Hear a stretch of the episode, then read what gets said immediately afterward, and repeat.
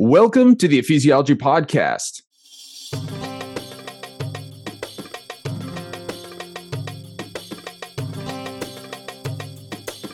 A podcast dedicated to the study of the early Christian movement and its implications for the church today.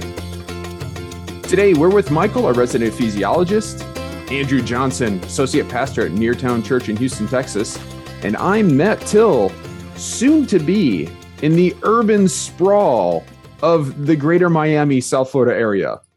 Woohoo! yeah, we're all coming down. Yeah. And I- by that, we mean we're just sending Matt. I'm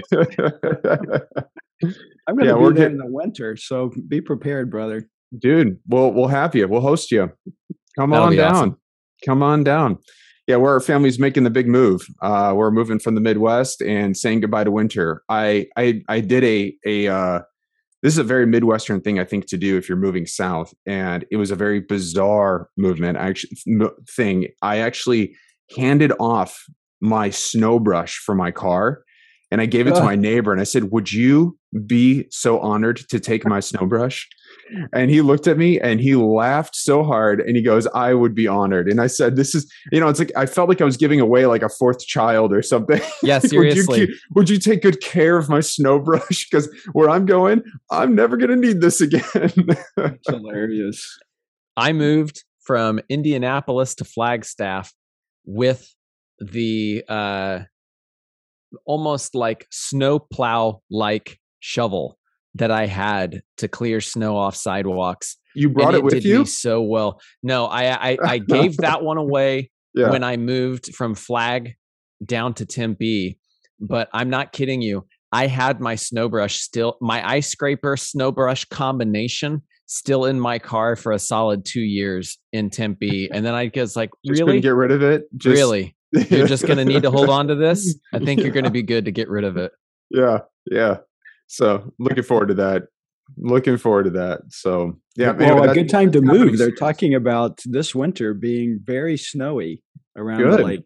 So well you guys enjoy it you you enjoy it would say- up here I would say I, I, I left long ago and I, I will still be on record. I miss the snow. I miss it. So, you know, I'm not antagonistic towards snow. Snow, I love you. Mm. well, well, i we've, would ha- we've, we've missed it the past couple of years. I mean, we we haven't had a white Christmas, I think, in two two years. It seems like. So we're looking forward to one this year. I think the white Christmas is a mythology. I don't think It- it really always exists. The number of years it does, it's it's just straight out of the playbook of Americana. You know what I mean? It might We've be, given up but, on that. But Hey, when it had a shows up, though. it's so a- good. Yeah, It, Well, I our- agree. we had a record i think uh, in our kids lives um, they've only not seen a white christmas i think three times and so that's you know 20 23 years so 20 20 out of the 23 years we've had white christmases Wow. That's pretty impressive. And Andrew, I would just have to say too, like the first snow is always magical. So I'm with you. So- like that so first good. one, it's like magical. It's like this is amazing. And then literally like 48 hours later, I'm like, I'm done. I'm out. Tap me out of here. So anyway, I don't think I'm going to miss it that much. Well, welcome everybody to a new season of the Ephesiology podcast. We're excited to be back and uh, to be talking about all things ephesiology, uh, all things New Testament movements, all things um, well, about all things, I guess. And uh, there's so much to talk about. There's so much to uncover and to unpack. And uh, Michael, why don't you kind of just give us a little bit of a, a quick overview as to what we're going to be kind of starting to work through and dissect a little bit, and then we'll just go ahead and dive right into it. What do you say? yeah sure i can uh, make an attempt at that it may be a good way to move forward is to look back a little bit and uh, review where, where we've come from I mean, our heart in beginning this podcast two, years ago, or two and a half or so years ago, it was to really dive in deeply into the New Testament movement and to understand, particularly what was happening in the church in Ephesus. And uh, I, th- I, think we did that. Um, there it is. Yes, the infamous, perhaps, uh, book called Ephesiology, the study of the Ephesian movement. Um, and so we we did that. We we looked at that. a, a part of last year, I mean, there were so many things, weren't there, guys, going on in our culture? And not just in the United States. There was nothing going on. No, it was actually the most boring uh, season of our entire lives and all of existence. I think I, I took a long nap. Is that what you did, you guys? Oh man, I think maybe we wish we would have taken a long nap. Um, but we we we wanted to deal with some of those cultural things and so we got into really trying to understand how do we navigate what we're seeing in culture in relationship to scripture. And uh, and a part of that was becoming passionate about drawing closer to christ. And so we spent gosh 10 10 or more weeks going through the book of revelation and trying to understand who Jesus is today. I mean, as we think, as we're sitting here and we're talking, uh, who is Jesus today? And and John paints just this really awesome, remarkable portrait of Jesus, who is holy and glorious, um, seated in his rightful place on his throne, desiring passionately for people to uh, draw near to him. And uh, and so we spend a lot of time talking about that through the study of revelation. And and now as we're moving into this next season of the Ephesiology podcast i think we sort of pick up from there um, and dive in a little bit more deeply into what was going on in that ancient church. Um, what can we learn from the ancient church that is important for us today in uh, our era, in our uh, century, and uh, and and really try to understand what all of that looks like as we we continue to do theology and community. You know, I, I was yesterday, and I'm almost continually reminded of uh, something that uh, Jeff Christopherson said to us. Uh, I guess it's been a year and a half or more ago that we're we're living in a 21st century uh, utilizing structures and forms for the church that come from the 16th century when the reality is we're much more like the first century.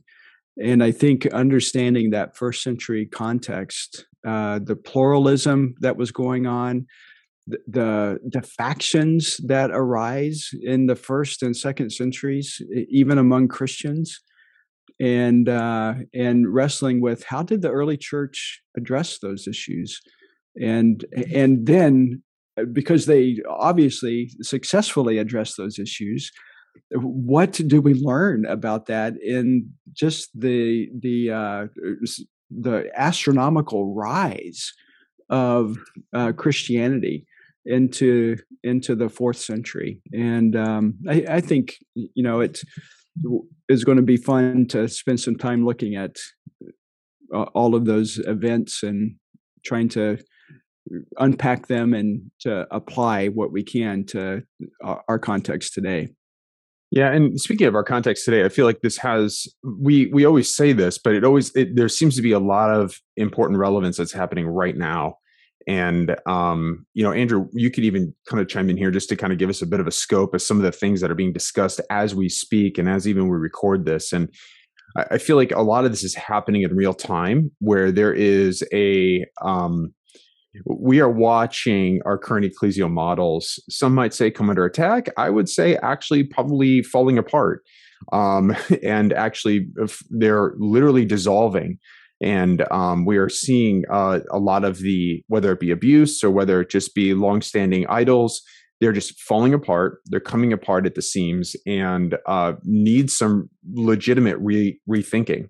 And this is something we've been talking about for a long time like you talk to missiologists like we have here uh, michael but many other people have been talking about this concern of like the church is actually in crisis and we need to re- be rethinking our models. And it's almost like this you know the prophetic voices of the last two decades are now like showing like this is actually happening. We're watching uh, so much of what's happening whether it be in evangelicalism as a whole uh, protestantism uh, we're seeing the church starting to find uh, i don't know if collapse is the right word or not to use but uh, things are happening. And um, uh, you know andrew what are we seeing on, on in terms of the landscape now and the, the, the discussions that are happening in real time that we can we can actually point to I find it funny because uh, uh, the way that you're talking about it, Matt, and the way that we're looking at things, I think we would be, I think we would be fooled into thinking or uh, lured into saying, you know what we need? We need a new ecclesiology. But what that sounds like is I have a new idea for church, and this is going to fix all the other ideas. Um, literally, I think uh, in Michael and your study and your experience, Matt and in our experience, everybody's got a new idea until that new idea actually looks a whole lot like the old idea. And then it eventually collapses. And then there's another new idea. And I think maybe one of the things that we'll probably be talking about on this podcast is a renewed ecclesiology, an ecclesiology that has its rootedness back in the ancient things, back towards some of the principles that we saw established in the church. Um, because I have this feeling, Matt, you kicked it to me, and I was I was actually like thinking about this. That on one hand, we we have that desire to say the sky is falling like the church is coming down, it's crumbling. And yet, with how often we talk about who is the church, it's the body of Christ. It is those of us who have been renewed through faith and empowered by the Holy Spirit for ministry. It's actually just some really bad church models that are crumbling. Uh, the church is continuing to move. God's people are still continuing to grow. Um, and the models that a whole lot of us have depended on, they're falling apart. I mean, they're being shown to be the shams that they are. And um, what's crumbling is the artifice that uh, the artifice of self-importance, of celebrity mm-hmm. culture, mm-hmm. of of the major Sunday morning monologue, mm-hmm. um, and an attempt to continue to entertain. Those things are falling. What's not falling is this call to love Jesus, to pursue him, to share that good news with others, and then figure out how we can continue to make Matt, like us, the all things of all things, uh, that that Christ is in all, above all, through all, and that's why we exist as a church, and we're still being challenged through all the things that are coming against Christ. So, so you have one of these things which we're talking about, the ecclesiology that might be falling, which is the older way of doing church, or what we all think is the successful business way of doing church. The pandemic has shown that to be uh, unsustainable. Uh, we have we have the infiltration of Christian nationalism finding its way into pulpits, into congregations, and it's starting to be rightly called out as anti-gospel and so we're saying like actually that thing that you held dear uh, that place that you've held america to that is like not just subtle idolatry that is like full life cancer idolatry and that needs to fall down. Um the racism that has uh, in 2020 i think when i say it hit a fever pitch it just was it was always there it just was out in the surface for people to see a bit more readily. And so we are now still still dealing with the the ramifications the depth of racism and and what it means for those of us who are in Christ to push those things away and come back under. That's why I use the word renewed a renewal. There has to be a breaking down of the false artifices and the things that have crept in and said this is good news or this is a part of the gospel to in fact say no those are actually heresies. That that's jesus and. That's jesus and. Pull that away.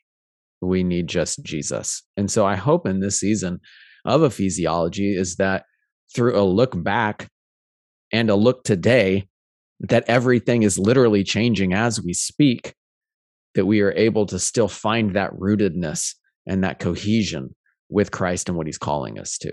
Mm-hmm.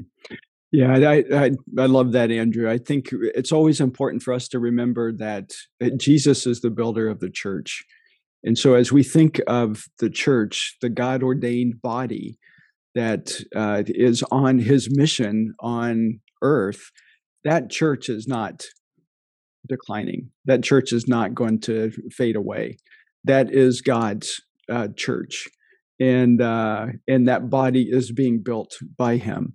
What we're seeing, as as you just uh, uh elaborated on, is that we're seeing these local entities uh, that are applying different uh, ecclesial methods or visions or whatever that uh, they're collapsing. And it's it's interesting. I'm i'm reading a, a book that i'd recommend to everyone by james edwards uh, called from christ to christianity just came out uh, not too long ago and one of the things that he draws uh, out of his study of the early church is that Christianity had this remarkable ability to adapt to culture while not being captivated by culture. And that was largely its success in uh, the, the first 75 years of the church. It adapted, but was not captivated by culture.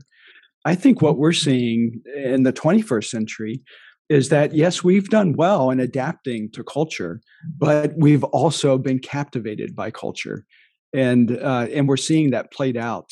Uh, you know, the power struggles that we're seeing in prominent evangelical churches, the the fall of uh, personalities in some of these churches, um, even the power struggles that we're uh, seeing. Um, the manipulation of people, the exploitation of resources, all of these things point to this idea that the the church has become captivated with culture and uh, has really lost, uh, in some ways, I, I think it's lost its. Um, I was going to say lost its soul. I don't want to anthropomorphize what's happening here, but but uh, we've certainly lost our passion and vision uh, for God's mission. Uh, I would say, Matt, for you, what are you seeing in regards to your vantage point and where God has you in regards to some of these either crumbling institutions or the challenges that we are facing as the church, uh, as we are in the West? We can talk about that a little confidently because we're here. Like, what are you seeing? Well, look, I mean, you've got this new hit podcast that's out right now um, regarding um, the, you know, the fall of Mars Hill. So anyone who's familiar with the name Mark Driscoll, right, uh, is a whole expose on what went wrong with what was by far the fastest growing church and church network and really movement uh, here uh, within the last like two decades within evangelicalism uh, was a huge movement that was created through uh, Mark Driscoll's ministry and Mars Hill. Uh, you have other things that are taking place. You have another podcast that's been doing an expose on Liberty University and Jerry Falwell. You have another. Um, we've got reports coming out of uh, what's going on up at um, John Piper's church at Bethlehem Baptist, and then their seminary we've got other th- it's just it's just kind of constant um what the the news that's coming out about systemic abuse, uh, systemic uh, things that have been taking place that has uh, gone unsaid, um, undealt with.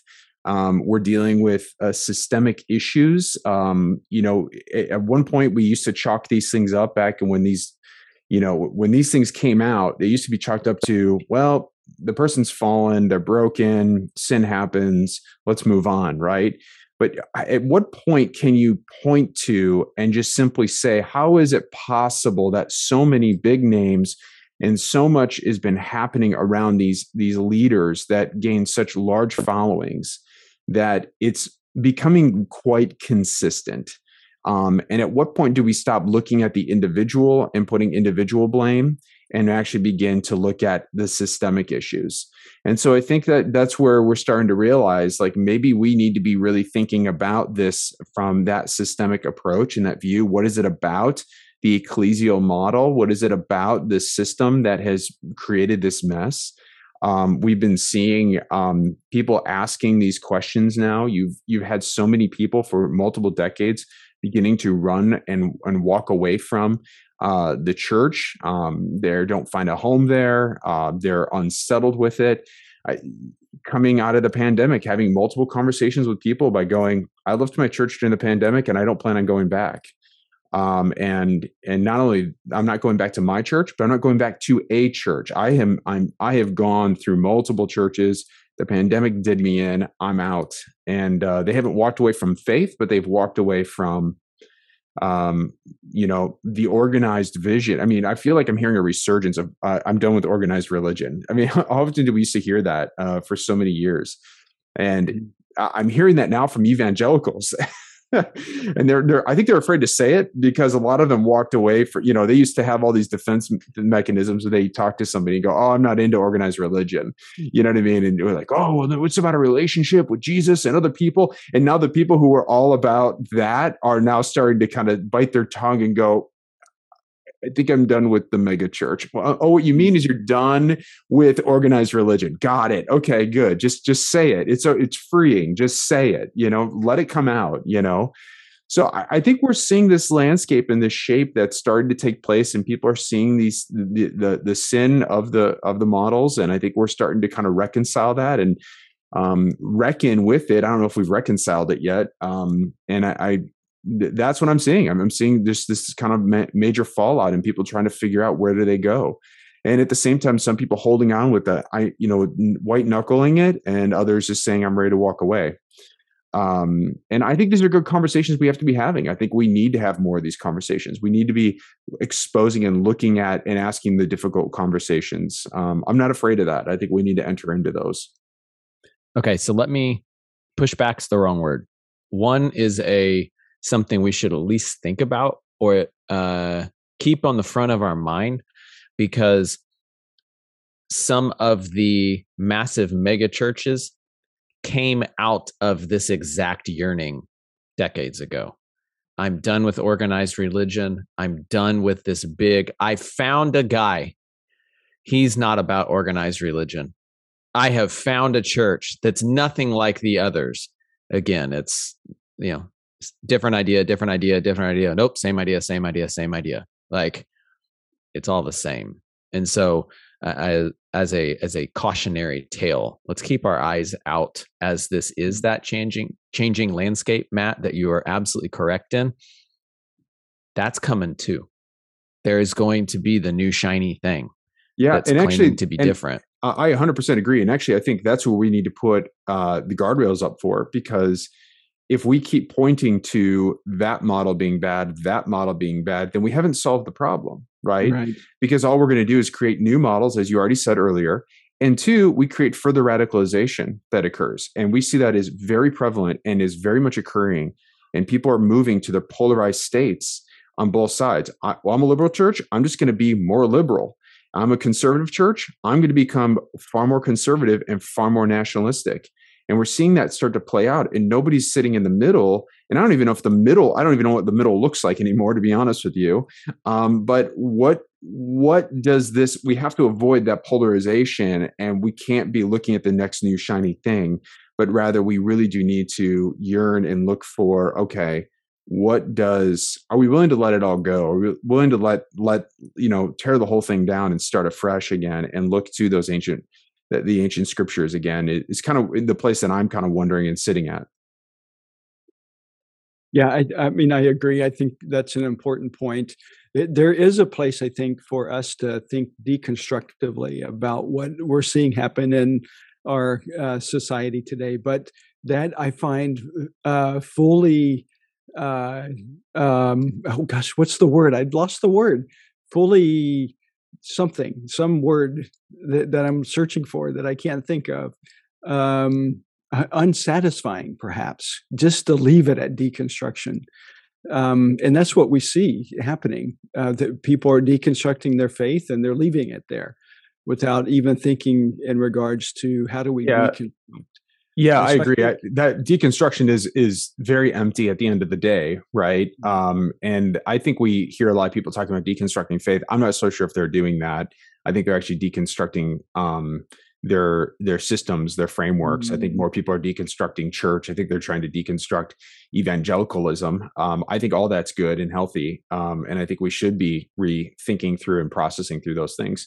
but you know at least the conversations i'm having with people they're not giving up on god they're they're not giving up on uh, but they but they definitely have to do a lot of work on going what what has informed this vision of god and this vision of jesus that realizes it's so far more entrenched in depth in in deep into my culture and the cultural narratives that have been fed to me that I didn't realize how deep this really was. Mm-hmm. Um, so that's at least what I've been finding. But I, I cut you off, Michael. No, that's that's good, and uh, I think you alluded to this a moment ago that that, and I've been saying this, and I want to uh, continually emphasize this that I really feel strongly that a path forward has to first go backward that we need to rediscover what that first century, second century, third century church looked like.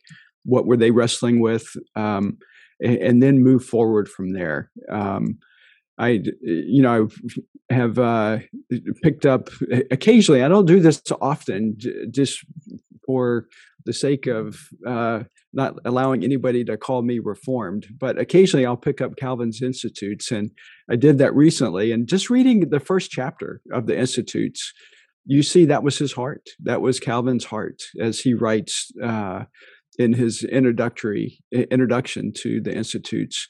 That the reason why he is pursuing this theological, ecclesiological reformation was because the church, as he saw it in his day, was not like the ancient church. And so, just all throughout that introductory chapter, he is going back to the church fathers and saying, Look, this is how they did it. We are not today doing it like that. And so, therefore, we need to change. We need a reformation. And um, I think, boy, if Calvin did it, uh, that should be reason enough for our reformed brothers and sisters, Matt, uh, for us, for you, and all of us to stop, uh, to do a reassessment, look back at the development of uh, the early church, and uh, and honestly ask ourselves the question: Have we gone sideways from where the church was headed? And uh, and then how do we recover from that? And that's what i'm hoping that we'll do in in this season as we work through um, i'm hoping that we'll work through some of the early documents uh, th- that were very important to the early church. And and here i'm thinking about first clement and uh, ignatius of antioch's uh, letters to the churches in asia minor.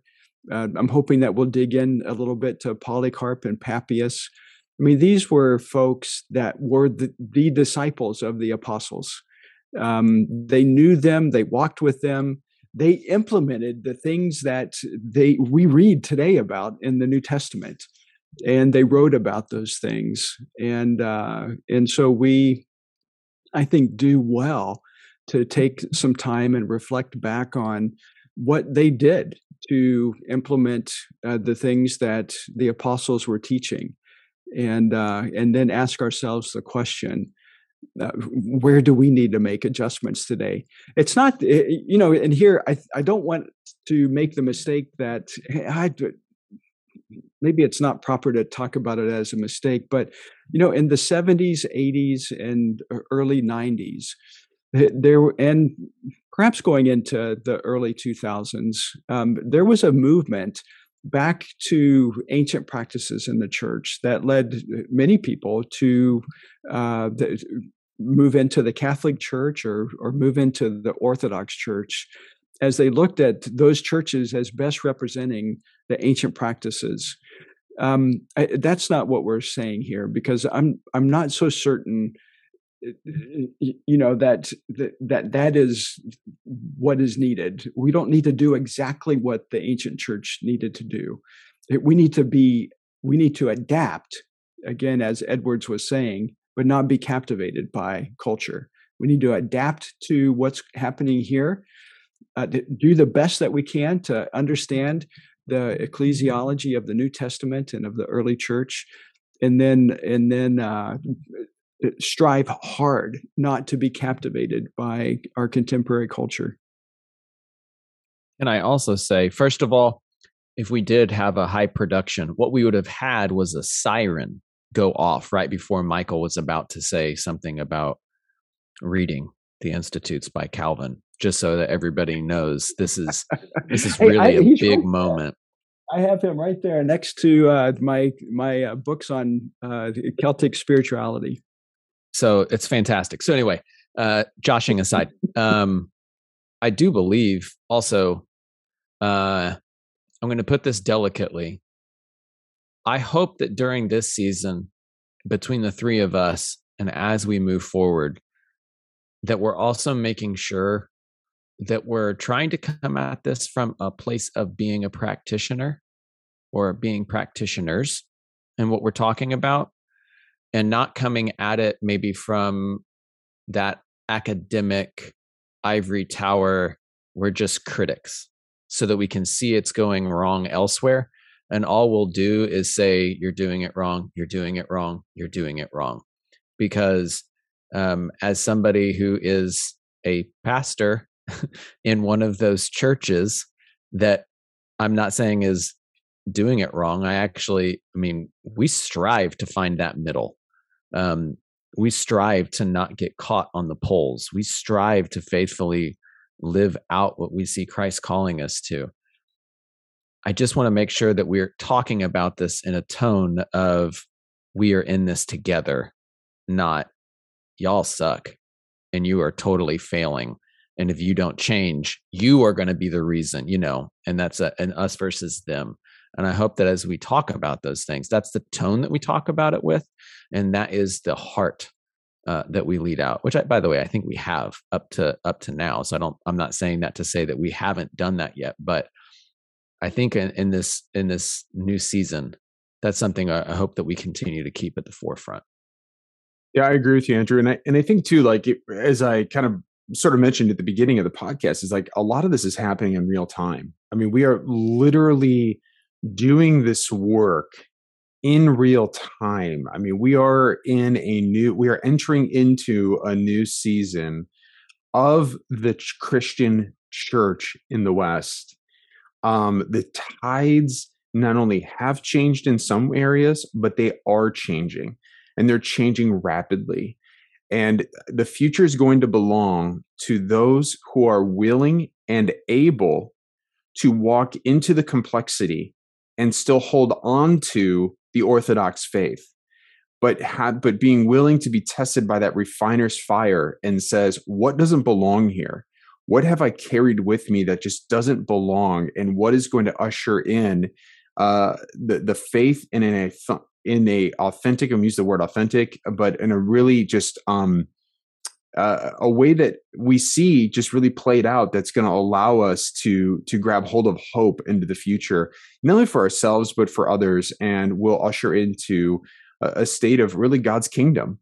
And uh, we are watching it play out and it's that that that battle is it's it's fierce honestly and it's bitter and um it's growing more fierce it's growing more bitter and you know there's this talk of in America, a civil war that may brew again. I, I don't know how much of that I actually really buy into.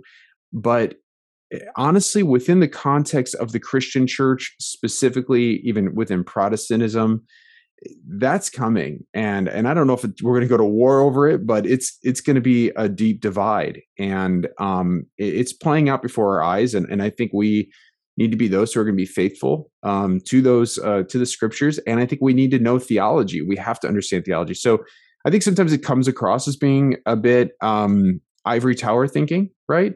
Um, and academic but it's i think uh, out of a place of a humble heart that says i want to see these scriptures and i want to understand them in their context and seek to apply them in the most in the best and most faithful way possible for today and allow them to speak into and interpret my existence today.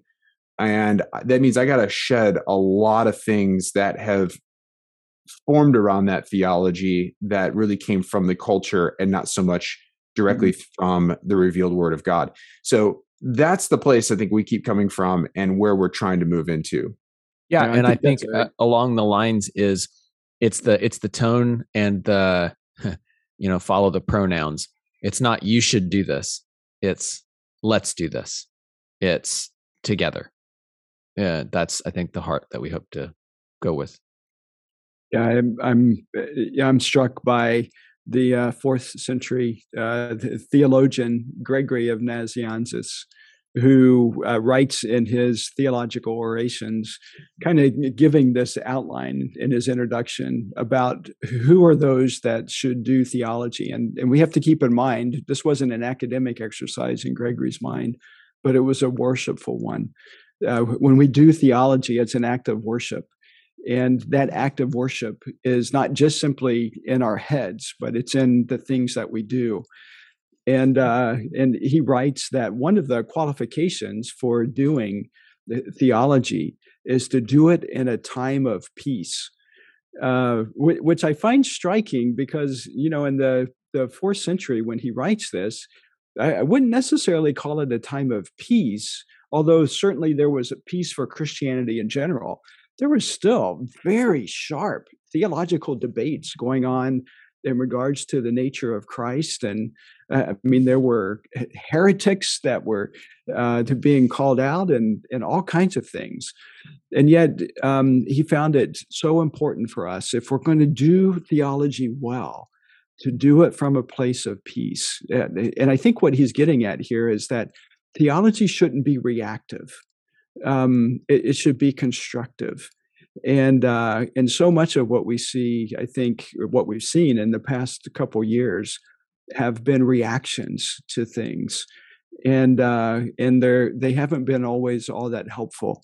And so we want to come to a place where we're creating space to to to allow ourselves to, to be in places of peace, uh, so that we can be more constructive in uh, our way of uh, thinking and talking and engaging uh, in theology. Well, maybe on that note, then, as we think about as being people of peace and to be peacemakers, um, not just in our theology, but across every sphere of um, our world, and as we interact as Christians, um, let us uh, go in peace. And uh, we'll wrap up this uh, this particular episode here. And uh, we look forward to continuing to dialogue together um, in peace uh, with each other, obviously, Andrew and Michael, um, but also with you, our listeners, too, because this is what we want to do is doing theology together in community and uh, thinking through and walking into these difficulties and the, the hard conversations. And there's going to be plenty more of this to come uh, this season. We have so much, I think, to unpack and to, and to uncover and discover together. Uh, so, with that, thanks for doing theology and community with us here on the Ephesiology Podcast. We're glad that you are part of the growing ephesiology global community. Learn more about ephesiology and get access to free missional resources for you, your church, and leadership teams at ephesiology.com. For Michael, Andrew, and myself, we'll talk again right here on the Ephesiology Podcast.